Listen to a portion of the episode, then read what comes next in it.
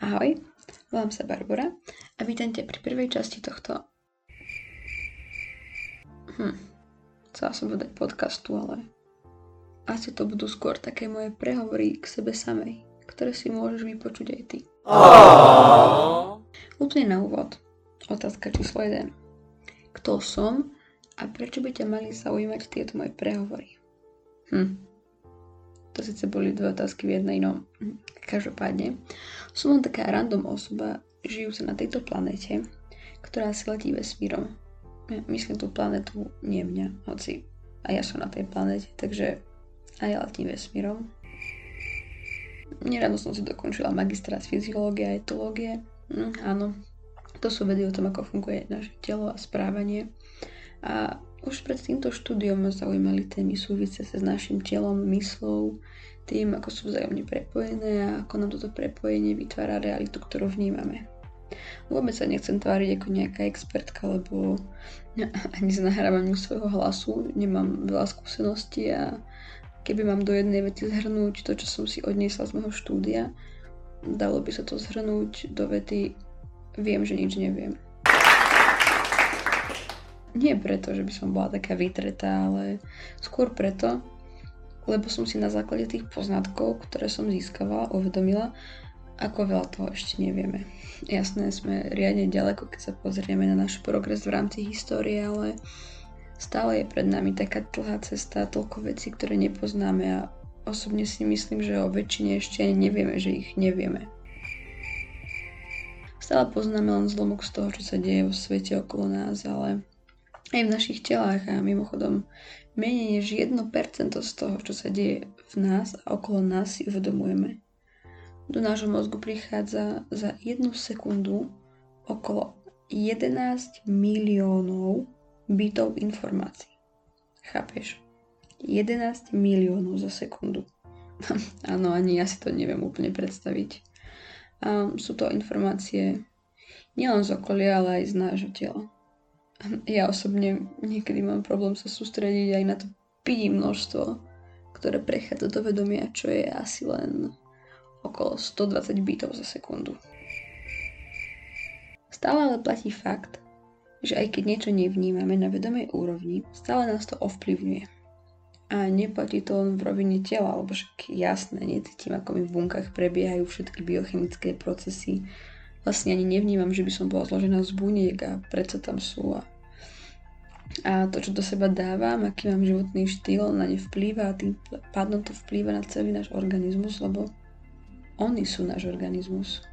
Teda spolu s tým obrovským množstvom iných mikroorganizmov, ktoré nás obývajú alebo okolo ktorých obývame my. Hm, chcela som ale povedať, že tie nevedomé veci ovplyvňujú nielen naše telo ako také, ale aj náš mozog a našu mysel. A veľa dejov, ktoré pre nás boli najskôr extrémne vedomé a vyžadovali našu plnú pozornosť, sú pre nás teraz automatické a ani nevieme, ako ich robíme. Napríklad šoférovanie. Keď s ním začínate, na všetko sa musíte sústrediť a premýšľať nad tým, čo vlastne idete robiť. Ja, ja osobne si teda vždy aj popredu predstavujem cestu, ktorou pôjdem a premietam si to, čo ma tam asi bude čakať. Asi tak toľko k mojim šoferským schopnostiam.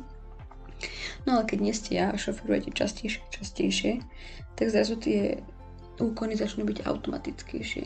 Nemusíte sa nad nimi tak zamýšľať, už sa môžete počas jazdy aj rozprávať alebo bez strachu prepnúť klímu či zapnúť stierače. No a to je preto, lebo spojenia medzi neurónmi, ktoré zodpovedajú za tieto, za tieto aktivity, zosilnili Predstavte si to tak, že keď ste so šoferovaním začínali, bola medzi nimi len taká tenká polná cestička. Ale vašim trénovaním sa z nej stala diálnica. No a z tých ciest vo vašom mozgu, ktoré sa nevyužívali, sa že som stanú rozbité, deravé cesty, cez ktoré ťažko prejde nejaké auto. Takto to funguje nielen s učením sa nejakej aktivity, akože nejakej činnosti, ale so všetkým okolo nás. A je super efektívne, že väčšina diel prebieha nevedome. Šetrí nám to čas a mozgu energiu. Niekedy je to aj na škodu. keď napríklad chceme reflektovať svoje správanie a my vlastne nevieme, prečo sme sa naštvali alebo prečo máme zlú náladu. Uvedomujem si, že je extrémne dôležité sa vedome aj nevedome obklopovať tým, čo považujeme za prínosné pre náš život. Aj preto som sa rozhodla začať s týmito prehovormi k sebe. Mám v hlave veľa myšlienok, ale aby som z polnej cesty urobila diálnicu, musím si ich pripomínať a zosilňovať tie spoje medzi neurónmi. To máte ako zmenením prijatej energie. Väčšina kalórií, ktoré príjmame vo forme jedla, sa míňa na náš bazálny metabolizmus, čiže na fungovanie našich buniek, orgánov a celých sústav. Je to približne 70%. Nejaká časť ide na termoreguláciu a ten zvyšok, čo ostane, je naša fyzická aktivita. V čom číselnom pohľade je to len malá časť a predsa má zásadnú rolu v našom priberaní, chudnutí alebo udržiavaní si stalej váhy. Podobne vnímame myšlienky a svet okolo seba – Vedomá časť si sa tvorí len zlomok všetkého, ale to je neuberá na dôležitosti. Skôr naopak. Má zásadnú úlohu v našich životoch. Čiže áno, robím to hlavne kvôli sebe. Kvôli svojmu mozgu a vplyvu na moju realitu. Čím ale nechcem povedať, že by ma nepotešilo, keby si moje myšlienky vypočuje aj niekto iný. Ideálne niekto, komu zaklapnú do jeho vlastného prežívania, myslenia a, a reality. To vnímanie reality je tiež celkom sranda, lebo pravdepodobne nikto na svete nevníma realitu tak, ako vy. Ani keď máte najlepšiu kamarátku, spriaznenú dušu a myslím, ani keď máte identické dvojča, tak nevnímate realitu rovnako. Ani keď ste v tom istom prostredí, všetko prežívate spolu. Nemá to znieť ako nejaká ezovú vec. Je to založené na fakte, že realitu vnímame našim mozgom ktorý dostáva informácie do svojej temnoty v lepke cez receptory príjmajúce informácie z nášho tela, ale aj zo sveta okolo. Náš mozog potom tieto informácie spája a vytvára z nich obraz nášho sveta a nášho prežívania tohto sveta okolo. Keby máte siamské dvojča a máte dve hlavy a tým pádom dva mozgy, tak by ste realitu tiež vnímali inak. Aj keby máte niektoré receptory spoločné. Keby máte dve tela a jednu hlavu s jedným mozgom, to už by bolo asi o niečom inom, ale to by ste zrejme boli jednou osobou s jednou realitou, dvomi telami. Inak k tomu, že mozog je riadiace centrum, sme dospeli nie až tak dávno. Kedy si totiž to ľudia mysleli, že nás riadi srdce, hej no. Stále sa zachovali frázy ako milujem ťa celým srdcom a podobné. I keď je diskutabilné, čo považujeme za dávno. Niekedy je pre mňa dávno aj to, čo bolo minulý týždeň, ale v tomto kontexte som myslela nie až tak dávno v zmysle pár tisíc ročí. A možno ste si všimli, že dosť často používam také nejasné a nejednoznačné pomocné slovíčka, ako sú e, asi, zrejme, pravdepodobne, možno. Je to z dôvodu, že si alibisticky nechávam potvorené dvere k zmene. Lebo jasné, niektoré veci môžeme tvrdiť s 99,9999% pravdepodobnosťou. Stále nám však kúsoček chýba k tomu, aby sme mohli povedať, že je to 100% pravda, ktorá sa nikdy nemôže zmeniť. Napríklad v biológii sa v rámci hypotéza experimentov vráta s približne 10% variabilitou, lebo to, čo platí na jeden organizmus, nemusí platiť na iný. Hoci podľa tohto pravdepodobnostného pravidla by sme nemali tvrdiť, že všetky biologické systémy podliehajú variabilite. Väčšinou sa snažím vyhýbať nejakým 100% dogmám a pravdám a občas sa až tak prehrotím, že si nedovolím povedať s úplnou istotou ani to, že mám dve ruky. Všetko sa mení. Celý svet. Vrátenie nás. A nášho vnímania tohto sveta. Tak je podľa mňa fajn nechať priestor pre túto zmenu. Možno vyzeráme dosť podobne ako naši predkovia z, čo ja viem, pred 3000 rokov. Naše mozgy a mozgy našich predkov sa však rôzne. Hovorí sa, že ako spoločnosť síce napredujeme stále viac a viac a viac toho aj vieme, ale ako jednotlivci hlúpneme. Možno to ani nie je hlúpnutie v pravom slova zmysle. Ale naše mozgy sú extrémne adaptibilné sú to adaptibilné systémy a snažia sa pracovať čo najefektívnejšie. Tak na čo by mali držať informácie, ktoré nikdy nevyužijú? Veľakrát som počula, ako niekto z dediny ja som z dediny, takže zrejme som to kedysi tiež hovorila. Rozpráva o ľuďoch z mesta, že, že by v lese neprežili ani deň. Hoci ok, toto tvrdenie sa dá aplikovať aj na veľa ľudí z dediny. Vo väčšine prípadov je to myslené ako nejaký výsmešok a má to poukázať na to, že ľudia z mesta sú kvôli tomu nejako horší. Keď sa však na to pozrieme z biologicko-evolučného hľadiska, tak na čo by niekto, kto žije v mestskom prostredí, mal mať informácie o tom, ako prežiť v lese. To je ako keby sa smejeme eskimákovi, že nevie prežiť na púšti, alebo ako keby si robíme srandu z ryby, že nevie loziť po strome. Takže jasné, je asi vidieť viac prípadov, že nejaký človek zomrel v lese, ako že nejaká ryba zomrela na strome, ale ide o princíp. Pokiaľ títo ľudia nezbierajú informácie o prežití v lese alebo do lesa idú raz za rok, tak ako by asi mal ich mozog získať informácie o tom, ako prežiť v lese a keby ich aj má, a tento človek nikdy do lesa nepôjde, na čo by mu tie informácie asi tak boli? Môžeme predpokladať, že so zmenou klímy bude stále viac prírodných katastrof a ľudia budú nutení, ak budú chcieť prežiť, získať aj iné znalosti a zručnosti na prežitie, a nie len low potrebím v supermarkete, ale kým sa to nedieje, alebo sa na to nepripravujeme, v nášmu mozgu sú tieto informácie úplne na prd. A necháva si radšej priestor pre tie, ktoré využije. Čiže sa nemôžeme porovnávať s našimi predkami, ktorí prirodzené prostredie bol les. A malo pre nich význam mať informácie o tom, ako prežiť v lese. Ale pointou nemalo byť to, či máme alebo nemáme uchovať informácie o prežití v lese.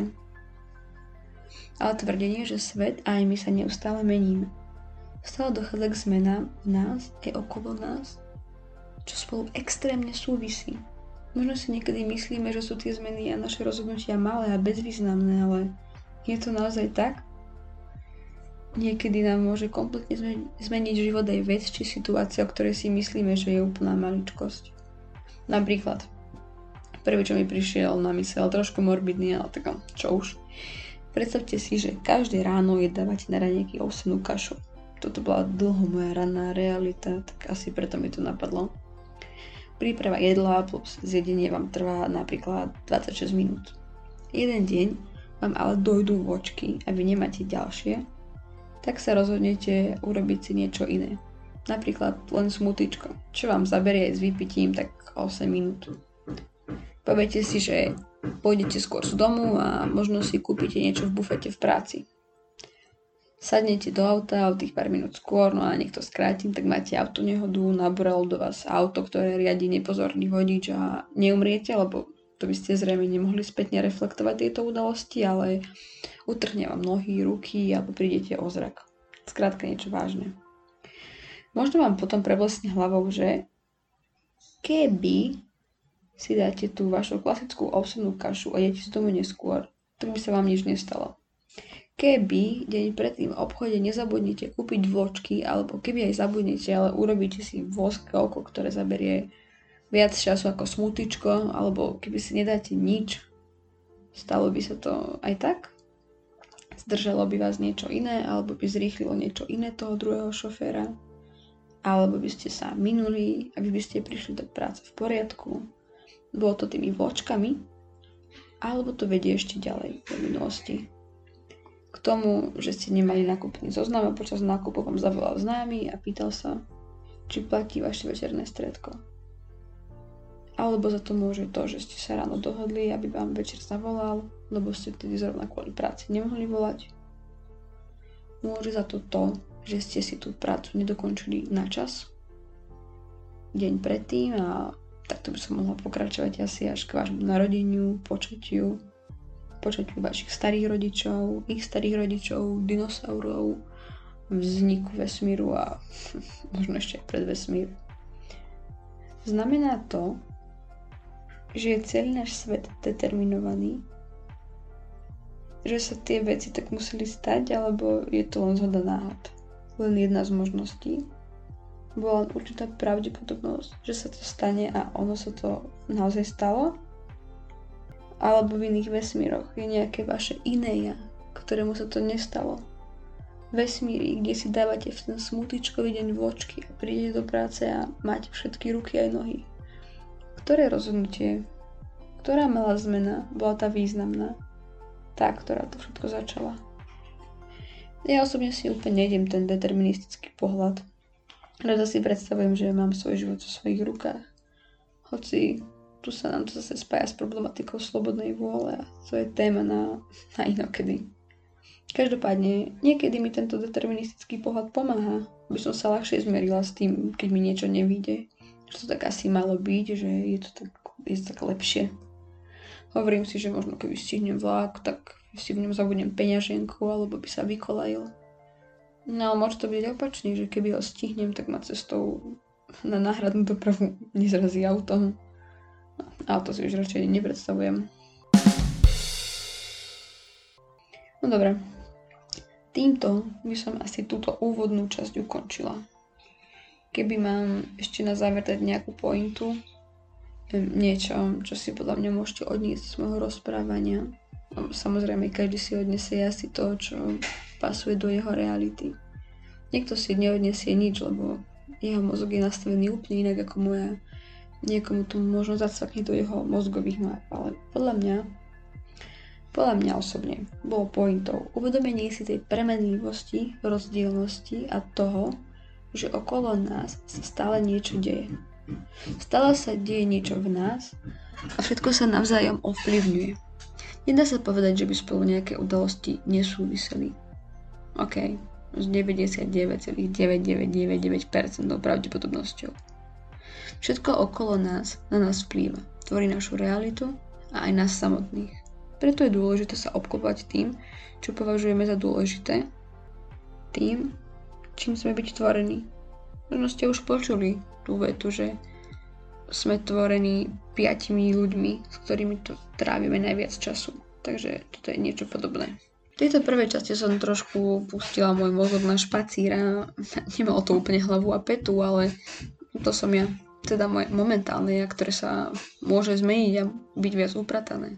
Ale teraz sa rado zatúla od jednej témy k druhej a, a nevadí mi to. Každopádne, ak ste sa dostali až sem, tak ma to extrémne teší a, a ďakujem vám.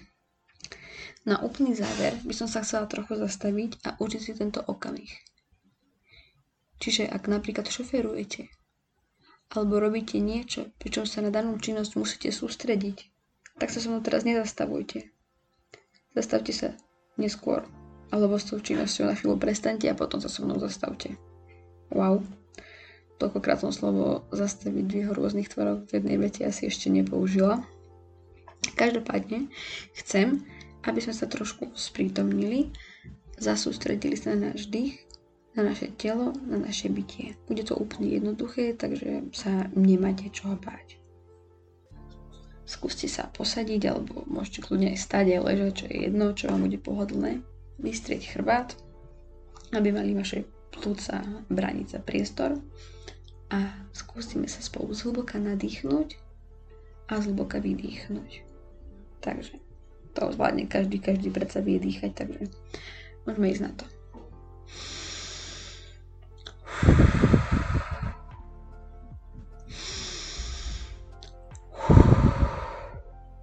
Čiže jasné, úplne ľahké, easy peasy lemon squeezy a teraz si to môžeme dať takých 10 krát za sebou.